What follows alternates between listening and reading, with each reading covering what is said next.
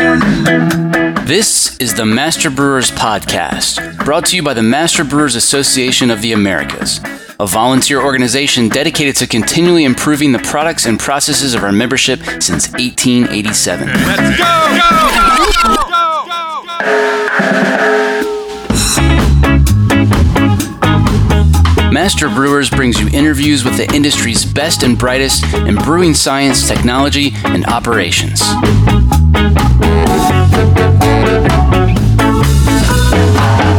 Calm down, I'm moving too fast. This episode was made possible by the following sponsors. Dare to brew different with new and exciting hop varieties from Hopsteiner's industry leading breeding program. Varieties like Sultana, Lotus, Bravo, Altus, and Contessa are now available in lupulin pellet form, packing more flavor and aroma per pellet. Discover more at hopsteiner.com. Additional support provided by Every beer has a story, and that's why, for over 95 years, Gusmer Enterprises has offered a full line of solutions, including equipment, analytical instrumentation, and processing aids, all brought to you from leading suppliers and backed by strong technical support. For the solution to your story, go to gusmerbeer.com. And thanks also to Brew Ninja, a brewery software solution that streamlines your day to day operations, including inventory, accounting, sales, and compliance, so that you can focus on making great beer. Listeners of this podcast will receive a unique offer by going to getbrewninja.com and using the code BrewNinja21.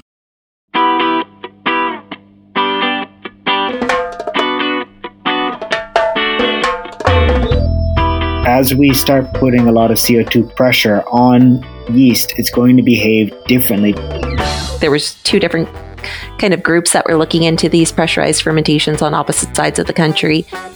And ultimately, it's one more tool in the toolbox of the brewer. Now we have one more parameter that the brewer can use to differentiate a product or push the bounds of what they're currently able to create.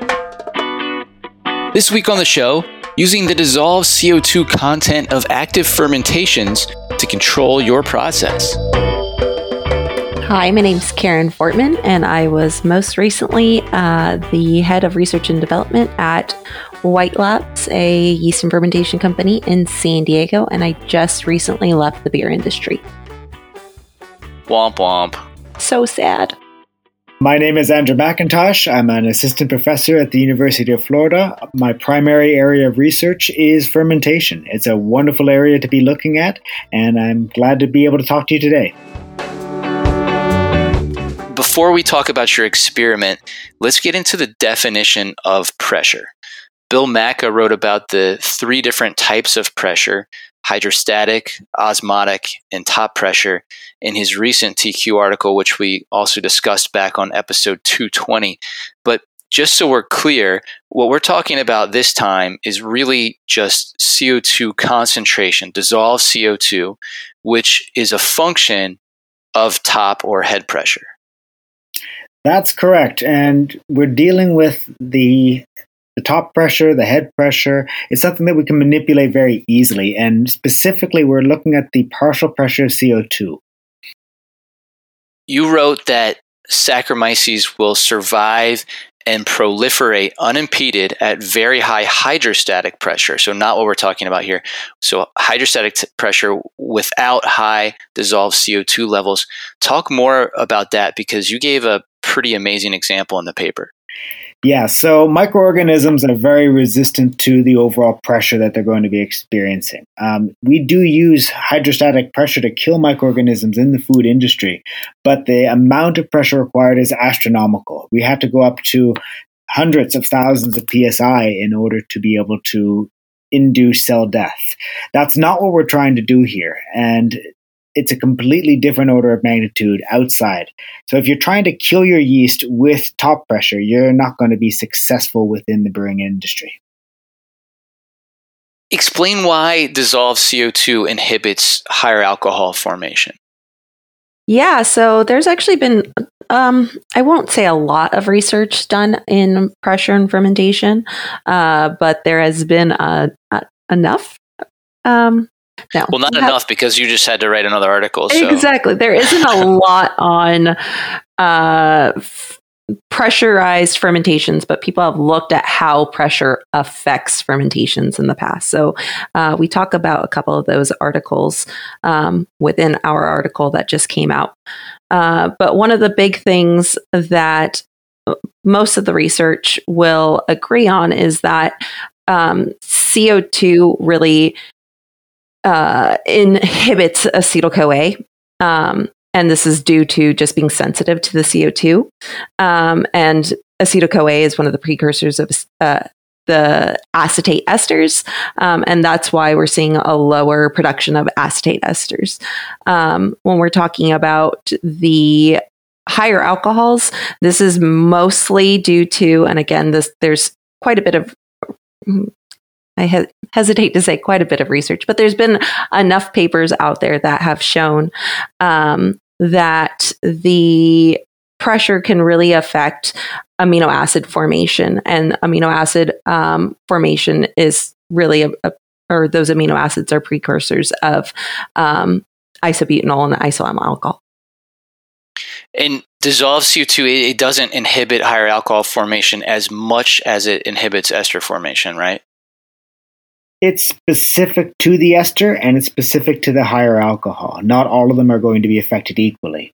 And that's one of the big findings coming out of this is that as we start putting a lot of CO2 pressure on yeast, it's going to behave differently because separate compounds are going to be inhibited. Overall, we'll see um, less ester formation and less alcohol formation, but it really was specific to the acetate esters and specific higher alcohols. That has been seen before and is because of the specific pathways being targeted.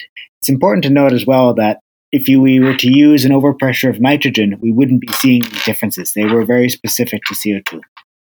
And it's also um, important to remember that this is also going to be very yeast strains uh, yeast strain dependent.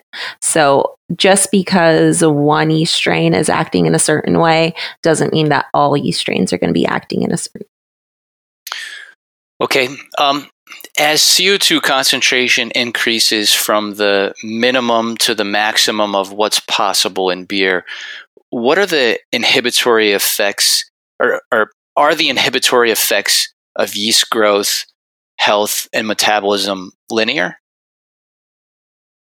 I would say that that is yet to be seen. Um, I think we we touch on that aspect in the conclusion that there hasn't really been that much research focusing on, let's say, like repitching of yeast or how that um, how that yeast uh, performs in later generations, um, and the linearity definitely, from my understanding of the literature, has not been um, explored more. And to build upon that, we are somewhat limited in the amount of top pressure that we can use. Most fermentation vessels aren't rated to obscenely large amounts that we might want to try and do in the lab. And especially the point where we would actually be inhibiting some of the yeast um, being alive or performing other functions. So we do have a narrow window of a couple of atmospheres where we can begin to manipulate this pressure. But even within that window, we're seeing significant effects. Okay, so let's hear about the experiment that you wrote about in the article. So, in this experiment, we wanted to really take a look at the both extremes. We wanted to take a look at very, very low pressure CO2 and, of course, higher pressure CO2. And so we designed an experiment where we could ferment beer under these two extremes, and we were really looking for the differences that we were expecting to see. Uh, I wasn't expecting there to be a, such a large difference in the esters. Uh, I knew that there would likely be a change in the growth rate of the yeast, how many yeast or how quickly they are metabolizing the sugars, which I was able to draw from previous reports. But the effect upon all of the volatiles combined, I had heard anecdotally that there'd be effect, but I had assumed it was due to how the lower pressures or the higher pressures were being implemented. I assumed that it was due to more of a we're trapping more of these esters in place as opposed to actually changing how the yeast are producing. Okay, why don't you give us some more details about the um, uh, specifics about the experiment? Oh, absolutely. So at the University of Florida in our beverage research area, we're very fortunate to have basically a small brew house. It's a couple hundred liters or a couple of a barrel system. And it's, we have a large bioreactor, which is just a fancy fermenter that allows us to control all the parameters, and we can pressurize it up to several times what you would a normal fermenter in a brewery. So first, I had my PhD student make a several batches of wort, which he then froze so that we could keep doing the same experiment with the same wort again and again. We did a couple of day propagation of our yeast so that we'd have enough in the same condition every time. And then we'd beginning running these experiments in our bioreactor, looking at the effect of, in this case, the pressure. As expected, we began to see the differences in the rates of fermentation as we adjusted the pressure, and we were able to control these fermentations very tightly. So, a wonderful thing about the lab is that you can run the same fermentation under the same parameters again and again and really get the exact same kinetics, the same final attenuation, the same product. And that's when we really begin to notice that there were very large changes in the ester. When we ran our beer through a sensory panel, it didn't perform particularly well because it was a lot esterier than people were expecting to see. And we thought that was a really interesting finding. And, and what was the um, what was the yeast strain that you were studying in this in this trial? I believe we used Lallemand Diamond for this strain. It's industrially significant. Uh, it's something that a lot of people are going to be making use of. And so we try to find one that would be indicative and useful for industry to try and translate these results. Just to kind of add to that, um, at White Labs, we had done a couple of different pressurized uh, fermentations. I had worked with, um, oh gosh, what is their name? Uh, WilliamsWarn. They're out of New Zealand and they make uh, pressurized fermentation vessels for uh, homebrewers specifically. And then Chris had worked with Blichmann on um, some pressurized fermentations as well. And that's actually kind of the serendipitous way that um, Andrew and White Labs kind of um, came together to write this article was John Palmer, uh, the editor of the MBAA. Um, really wanted a pressurized fermentation article and uh, was able to put us in touch with each other and and, we and he got one. Exactly. And he got one and it was really good to see that other people were working on this as well that it wasn't just uh, one or two labs. There was uh, Dr. John Palmer had contacted several people. We were able to compare notes, and we found that the results that we were getting were very comparable. And as it, I had never seen these before in literature, I thought, yes, this is a great opportunity to write this up. Okay. Um, you wrote that the grain bill and mash profile was expected to result in a high concentration of esters and higher alcohols. How so?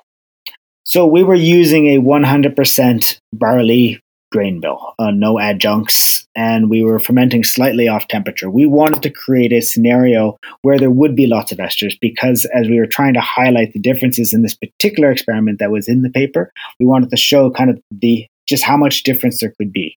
And we wanted to make sure that we could measure it and really quantify it and repeat it as well. Okay. Um, and I'm not sure if we mentioned, but this fermentation was at 15C, um, just so we have that. So, um, you know, one thing that stands out getting into the results, uh, unless, was there anything else you wanted to say about sort of the setup of the experiment? Um, I, I would just like to add that um, the serendipitous nature of coming together and, and um, realizing that, you know, there was two different kind of groups that were looking into these pressurized fermentations on opposite sides of the country. Um, we at White Labs have do- had done experiments with pressurized fermentations um, in the past, and really we're looking at the data from more a presentation standpoint so not necessarily looking for like the replicates and and the statistical nature of it um, and so there is plenty of data that supports uh, the data that came out of um, Andrew's lab. And um, I think the beauty of this experiment is that it has been done multiple times with multiple different E strains, and we're seeing the ge- same general trends. Um, even though not all the data is included in this paper, because this is kind of a an interesting, almost review article with a little bit of uh, data put in there as well. Okay. Uh, before we get into the analytical results of the of the volatiles, um, I guess just looking at the results, one thing that stands out is that the vacuum pressure fermentation, uh, which had roughly a quarter of the CO2 content, was a full day faster than the atmospheric fermentation. And that's the main result that we were looking for coming into these types of experiments was we had been doing a fair bit of work on biofuel fermentation, which is just another way we treat them exactly the same way. We make a fermentation broth, we add in microorganisms, and we're looking specifically to get the maximum amount of ethanol possible out of the fermentation. Uh, translating that those findings of a higher kinetics to the brewing industry was something that we do all the time in food sciences. What works well in one industry will likely work well in another industry. So we can take the innovations where we can use the reduced pressure or the lower CO2 where we saw higher kinetics, translate that to the brewing industry, and then we have to see how is that going to affect the overall fermentation making of a product. In this case, it's going to affect the volatiles and the esters that are going to come out. Do you want to give us a, a quick rundown without getting uh, into the weeds of how you analyzed volatiles from, from each fermentation? So the volatiles we used a GCMS. Uh, gas chromatography allows us to basically purge a sample of our beer, fixate all of the volatiles into our chamber, and then begin to quantify them. Uh, I myself am an engineer. I tackle most of our fermentation kinetics from an engineering perspective, and I rely on our support to other faculty. In this case, the other author, Dr. Sarnoski. he was the chemist who was able to bring to the team his expertise in quantifying volatiles, uh, trapping them so that we get an absolute measure of the quantity, and to effectively bring that into the paper as well. Okay. And he essentially assessed volatiles in basically three different buckets, right? Uh, we had all of the individual volatiles. We classified them into the buckets ourselves as we thought they were the most the cleanest way to present the data. We went through a few different iterations on we had all of these different volatiles and we actually looked at them at the beginning, the middle, and the end of fermentation. But at the end of the day, what we wanted to show with this paper was just how big of a difference was. So we actually ended up only using the end volatiles. Okay, let's hear let's hear about the results. Sure. Um, so, when fermented at low CO2 concentrations, the total amount of esters and higher alcohols increased approximately 103% and 60%, respectively. Um, we noticed this mostly with, or most strongly with the acetate esters and the isoamyl alcohol. Um, I would say that all of these, we did want to point out that all of these compounds were above threshold. Um, and uh, you can see some of the, the thresholds are, are well above thresholds. Um, so we did want to point that out as well. Um, it's in our, our table two of the paper.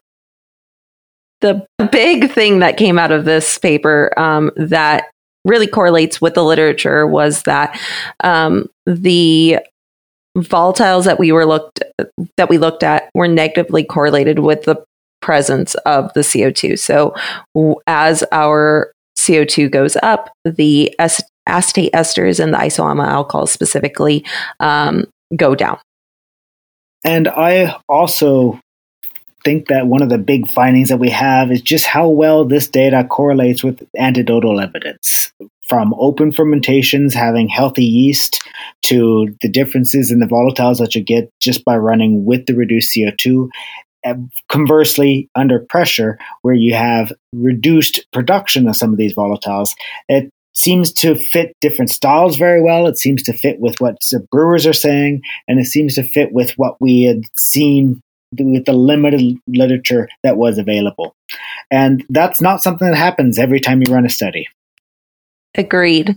And kind of on, on top of that is we i think from chris's standpoint chris white's standpoint um, something that he really wanted to kind of put out to the the world of brewing um, is maybe the possibility of investigating pressurized brew- brews a little bit more. It's definitely something that has been explored in the home brewing sector and um, I think you know making sure that your tanks are rated correctly is uh, step one. Making sure that all all safety um, components, everything's all the I's are dotted and all the T's are crossed um, before running a pressurized fermentation is important. But that there is definitely a a way for the craft brewing industry to to take this knowledge and and use it.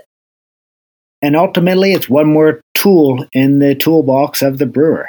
We already have the capacity to manipulate so many aspects of making a beer, and we know that every little thing that you change is going to have an effect on the final product the water, the raw materials, the yeast, the strain, how healthy it is. Now we have one more parameter that the brewer can use to differentiate a product or push the bounds of what they're currently able to create. Yeah, you know, um, we we just did earlier. Uh, we did a ask the brewmasters panel, and, and, this topic of pressurized fermentations came up, and I was kind of surprised because we had a couple of larger brewers um, on the panel that, um, or brewers from larger breweries, I guess I should say, um, that um, you know had uh, they. I asked them if if that was a tool that they really use, and uh, they indicated that. Um, pressure was in most cases their enemy, and that they they really went to great lengths to try to not let the fermentations become pressurized, and that surprised me because I thought that a lot of the um, a lot of the industrial breweries were really manipulating, you know, increasing the temperature and and and increasing the pressure to you know to get similar results faster. Um, so that was kind of a surprise to me. So you are going to get the similar results faster, uh, but there is going to be the drawback of negatively influencing the yeast health and the overall rate of fermentation. So there's always going to be that balancing act. How much pressure do I use versus what is the effect on the yeast and how is that affecting the overall kinetics of the fermentation? As Karen has alluded to, a little bit more work needs to be done and how best we can implement this. But now we are really setting the stage for there is differences. This is why we believe these differences are happening. And this is where we can begin looking at some of the applications.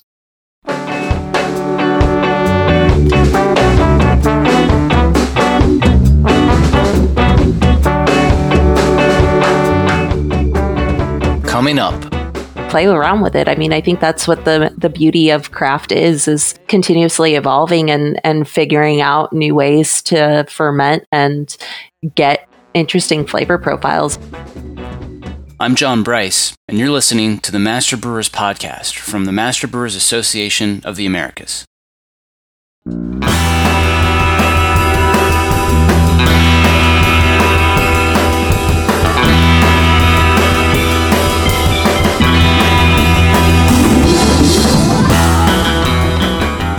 Really only one thing that keeps this podcast going, and that's when listeners like you take the time to thank our sponsors.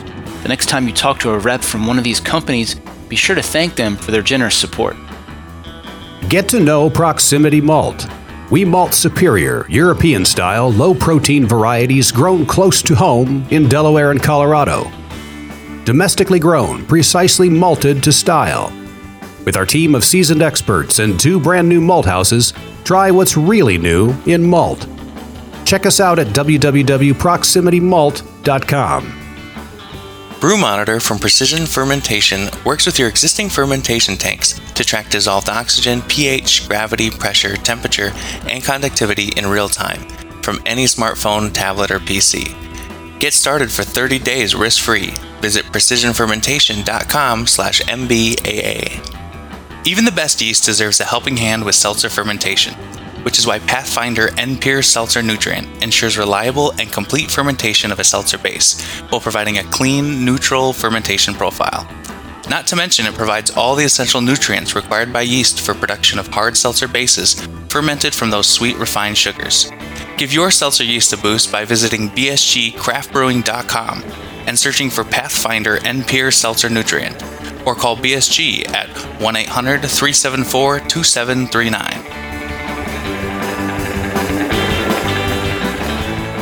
And here's what's coming up on the Master Brewers calendar. Don't miss the Yeast Propagation Best Practices webinar November 16th. District Northern California hosts its fall meeting December 7th at Lagunitas Brewing Company in Petaluma. And the annual District Ontario Technical Conference will be January 26th to the 28th just outside of Toronto. Check out the full calendar of events at mbaa.com for more details or to find a district meeting near you. Master Brewers offers a wide range of resources for breweries of all sizes and stages. Stay current on the latest scientific advancements, technical information, and industry trends by joining Master Brewers. Join today and use offer code BEER2021 to save 20% on dues now through December 31st, 2021. Master Brewers, United We Brew. Now back to the show.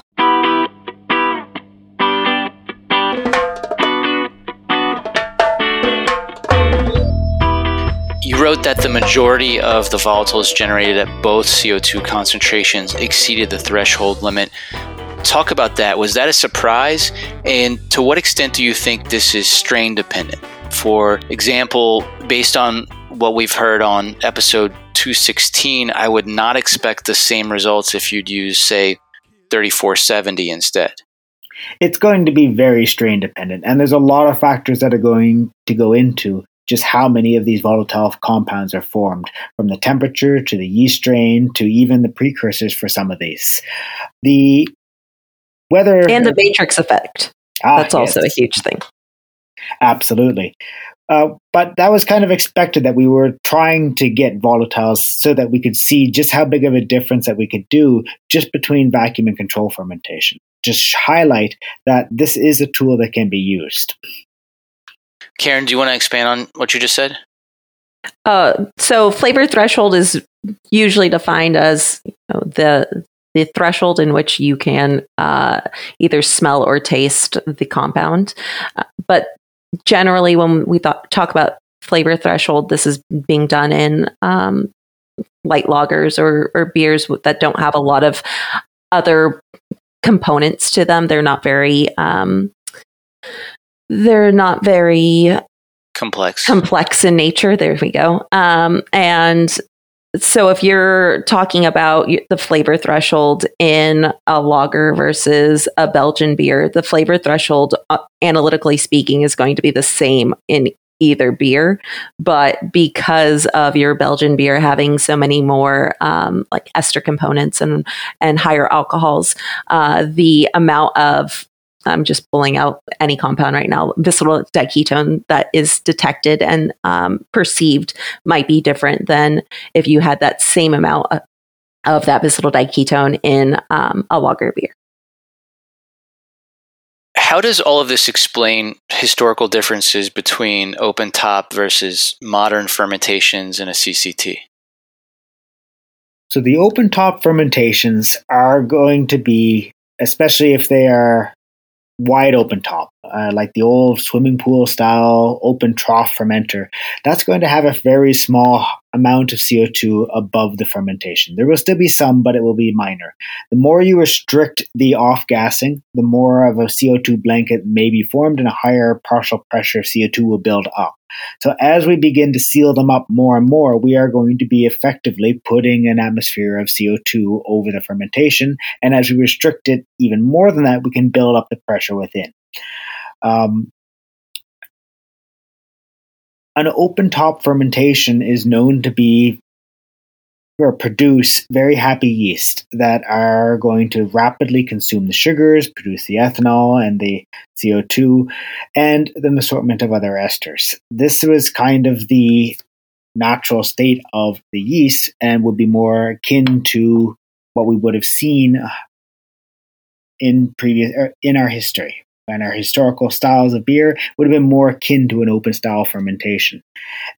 There's a lot of advantages to going to the sealed cylinder conical vessel, uh, which we alluded to some of them in the paper, but the microbial te- microbial safety of it, the ability to control the temperature very tightly, and the actual microflora within, we can be very sure that we are working with only a single strain of microorganism and we can monitor how it's going to be changing. Also, from a sanitary perspective, it's far easier to maintain a sanitary environment.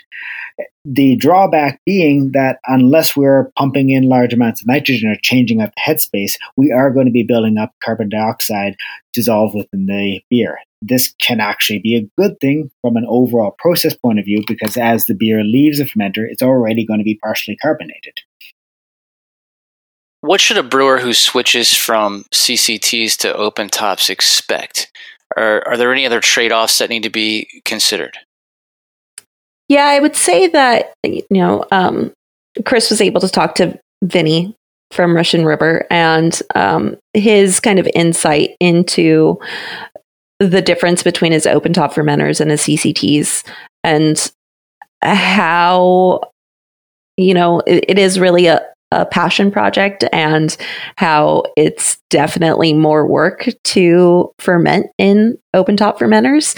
Um, they they like the difference. Um, I mean, I think he he's quoted as saying it's not better or worse it's just different um, the yeast is happier it um, is he plays around with the different types of beers that he puts in open top fermenters. It doesn't just have to be an ale. It doesn't have to be a lager. It could be a Helles. It could be, um, you know, a Belgian, whatever you might want to put in there. I think really what we're hoping to do with this paper is just provide a little bit more insight into um, pressurized fermentations and and allow the brewer to safely hopefully, um, go ahead and start experimenting with adjusting pressurized fermentations.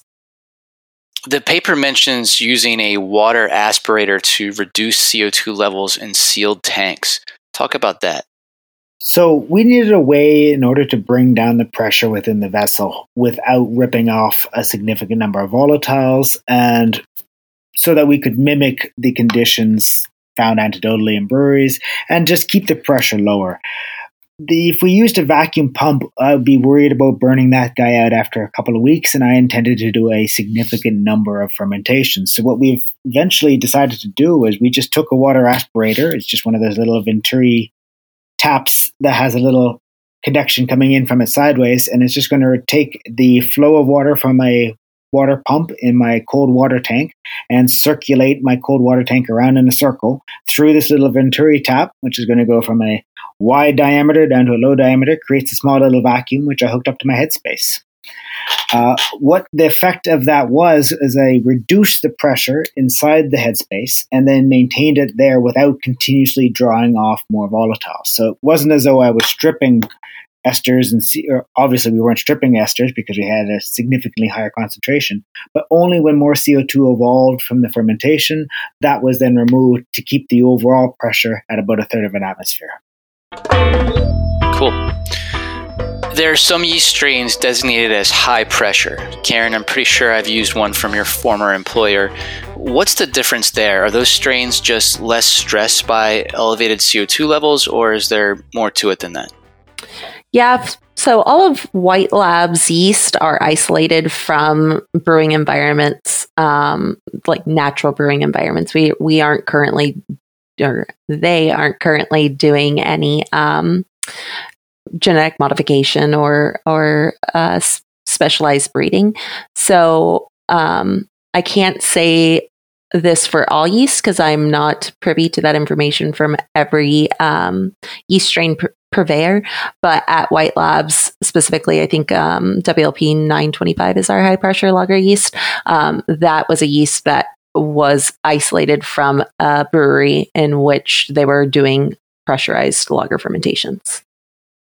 Okay, and and do you but do you think that's the um, do you think it was just adapted to tolerate the those higher CO two levels? I mean, uh, obviously it it must perform with a reasonable reasonable outcomes and, and good health and all that. Uh, so I mean, is, do you think there's any what else would be different about that strain and maybe how it's adapted? Yeah, I would say that it's um, almost 100% the uh, evolutionary characteristic of that yeast strain.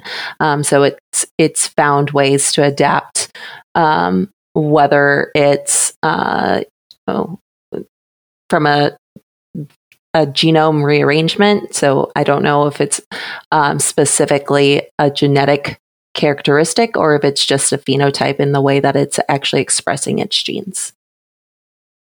One of the interesting factors that we were considering putting into the paper, uh, but there just wasn't any literature around it whatsoever, was we were considering looking at how propagating under pressure might precondition the yeast to be able to survive better under the pressurized fermentation or lack of pressure. And it's we normally propagate under similar conditions that the yeast are going to be experiencing during the primary fermentation. And if there's an advantage to pressurizing fermentation, that's something that we would like to report. But we were able to we were not able to find any evidence of that whatsoever in the literature. That's pretty cool. Karen, is that is that um your experience is, is yeast almost always propagated, you know, um, without pressure? Uh, yeast is almost always propagated without pressure. It is going to be an aerobic propagation. So as you're bubbling in that air, um, however the yeast provider is uh, you what kind of air that yeast person is using is going to depend on the yeast um, supplier but uh, the addition of air is going to help you know build biomass build biomass but also um, expel that co2 that might be right. um, being made during propagation propagation is interesting when you're talking about brewing propagation because generally speaking your um, I guess in liquid yeast providers, um, it isn't a fed batch system; it's a continuous batch. So you're you're putting the amount of uh, carbohydrate, whatever that carbohydrate amount might be, um, all at once, rather than feeding it periodically, which is more common in in dry yeast propagation. Have you seen anybody propagate with this like you know vacuum system like andrew's talking about? I mean that seems like that might have advantages if you can like really reduce that co2 level even further. No the vacuum was definitely something that um, while we were kind of coming together and meeting on um, on this paper something that we talked about playing with in um, propagation though. Yeah. Cool. Um, okay a lot of brewers like to bung their tanks about a degree Plato before their expected terminal gravity to carbonate the beer. This can be difficult to time. What are the consequences of doing this? Is this so late in fermentation that it's not likely to be uh, any it's not like to, not likely to, to cause any significant suppression of volatiles, or should they expect an effect from from doing that? And what about if it happens, you know, a little earlier, say two or three degrees before terminal? A lot of that's going to come down to just how much ethanol and how stressed are the yeast. The danger is if you're running a high gravity fermentation, you may prematurely stop the fermentation from finishing. Uh, the additional stress of the high pressure can induce the yeast to stop fermenting. Um, if it's a fairly low gravity fermentation and the yeast are happy, then there probably won't be enough detrimental effects that the brewer would even notice so that it would up the carbon dioxide or carbonation in the beer prior to finishing, which is probably exactly what they're looking for. If a brewer wants to promote ester formation but minimize higher alcohol formation, what's the best way to use the dissolved CO2 variable here? For example, could this be done by waiting until a certain point in the fermentation to increase head pressure? I think that's an interesting theory. Um, I would say the answer to that question is that we just don't have data um, to really fine tune. I mean, I, I think that's always the goal of the brewer, right? Is I want uh, this specific flavor profile, but that's not always how it works. I mean, yeast are living organisms, and and um, especially when you're talking about ester formation and higher alcohol formation, they're intimately tied. Um, so you you can't always get what you want. is my short answer to that. Fair enough. Andrew, do you have anything to add to that? Is is is it possible to separate uh, ester formation and higher alcohol formation using this dissolved CO2 variable, or are they too intertwined? They're going to be fairly intertwined. And also worth noting is we are creating more esters overall from a comp like a 100% versus about 60% is what we saw in the paper. But the effect of these compounds is very different. Uh, we have different flavor thresholds. The effect of having over too many higher alcohols is going to be very different than having too many esters. That said, it is always easier to remove some of these compounds than to have them put back in. So if at the end of fermentation, it needs to be blended or purged or degassed or purged with a bit of nitrogen to reduce some of them. They're going to go down based on their volatilities. I think from my standpoint, the big thing that I want to get across is, you know, this isn't an all uh, end all tell all um, kind of situation when we're talking about pressurized fermentation. I think there is there has been work that has been done on pressurized fermentations in the past, and this is somewhat of a review article, somewhat introducing some new um, data to the world. But really, what we want to, or at least what I would like um, brewers to realize, is that this is a new, not a new, uh, a parameter that can be changed um, during fermentation and to play around with it. I mean, I think that's what the the beauty of craft is is it's um, continuously evolving and and figuring out new ways to ferment and get kind of interesting flavor profiles is um, kind kind of something that brewers are always trying to do. And we mention it at the end of um, the paper, but don't really go into it extensively, but you know, how does this affect hazy IPAs or or kveik fermentations? Um, I think really exploring how pressurized fermentation can change um, the fermentation kinetics, but also the the outcome of the fermentation and your resulting beer is something that is yet to be seen. But hopefully, people will start playing with a little bit more.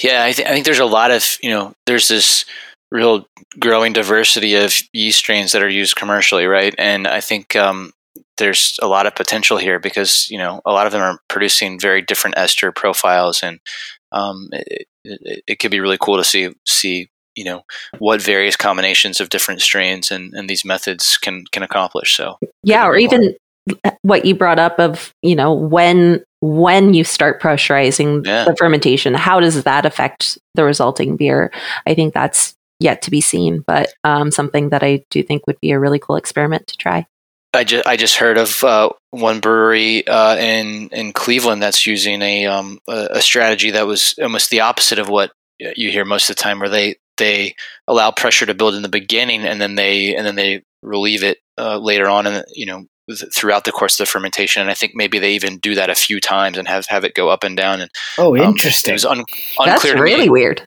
Yeah, it's unclear to me exactly what the outcome of that was, but um, uh, you know, so that's an example of somebody using that lever, you know, to accomplish something that they want to accomplish in their beer. So, yeah, and seeing what happens, right? That's, yeah. uh, I mean, it can be an expensive experiment if you're talking about a 40 barrel brew house, but if you have the ability to try something small and then see if it scales.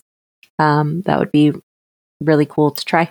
And when you get into something like swinging the pressure, as you just described, it'd be very interesting to see how the bubble formation in the fermenter is interacting with the yeast. You might get a whole lot of resuspension of some that had previously fallen out, and a lot more stirring of the overall fermentation vessel. You got a lot of leeway that you can use there just with the pressure that's naturally building up. Uh, just to add something to the overall style of this paper, it was I've never written a paper like this before in collaboration with industry, and Chris and Karen are both phenomenal to work with. I think partners between an academic lab environment and industry are going to be very beneficial to the industry at large, and I think we should promote this whenever we can. Uh, wait, one. I think the one thing that I would like to just stress is um, the safety component. Just make sure, you know, as Andrew mentioned, not all fermentation vessels are rated for much more than 15 psi. So if you are going to try to explore um, pressurized fermentations, make sure that you are doing it in a safe manner. That's the mom in me speaking. That was Karen Fortmann and Andrew MacIntosh here on the Master Brewers podcast. Check out their article in the Master Brewers Technical Quarterly. You can find a direct link in the show notes.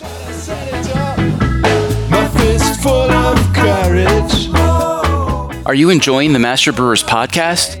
Let me tell you about a simple way you can help us keep making more. Take a minute to thank our sponsors. There's no way we could produce this show without generous support from sponsors like Hopsteiner, Brew Ninja, Proximity Malt, BSG, Gusmer, and Precision Fermentation. So please, let them know you heard their message on the Master Brewers podcast and that you appreciate their support.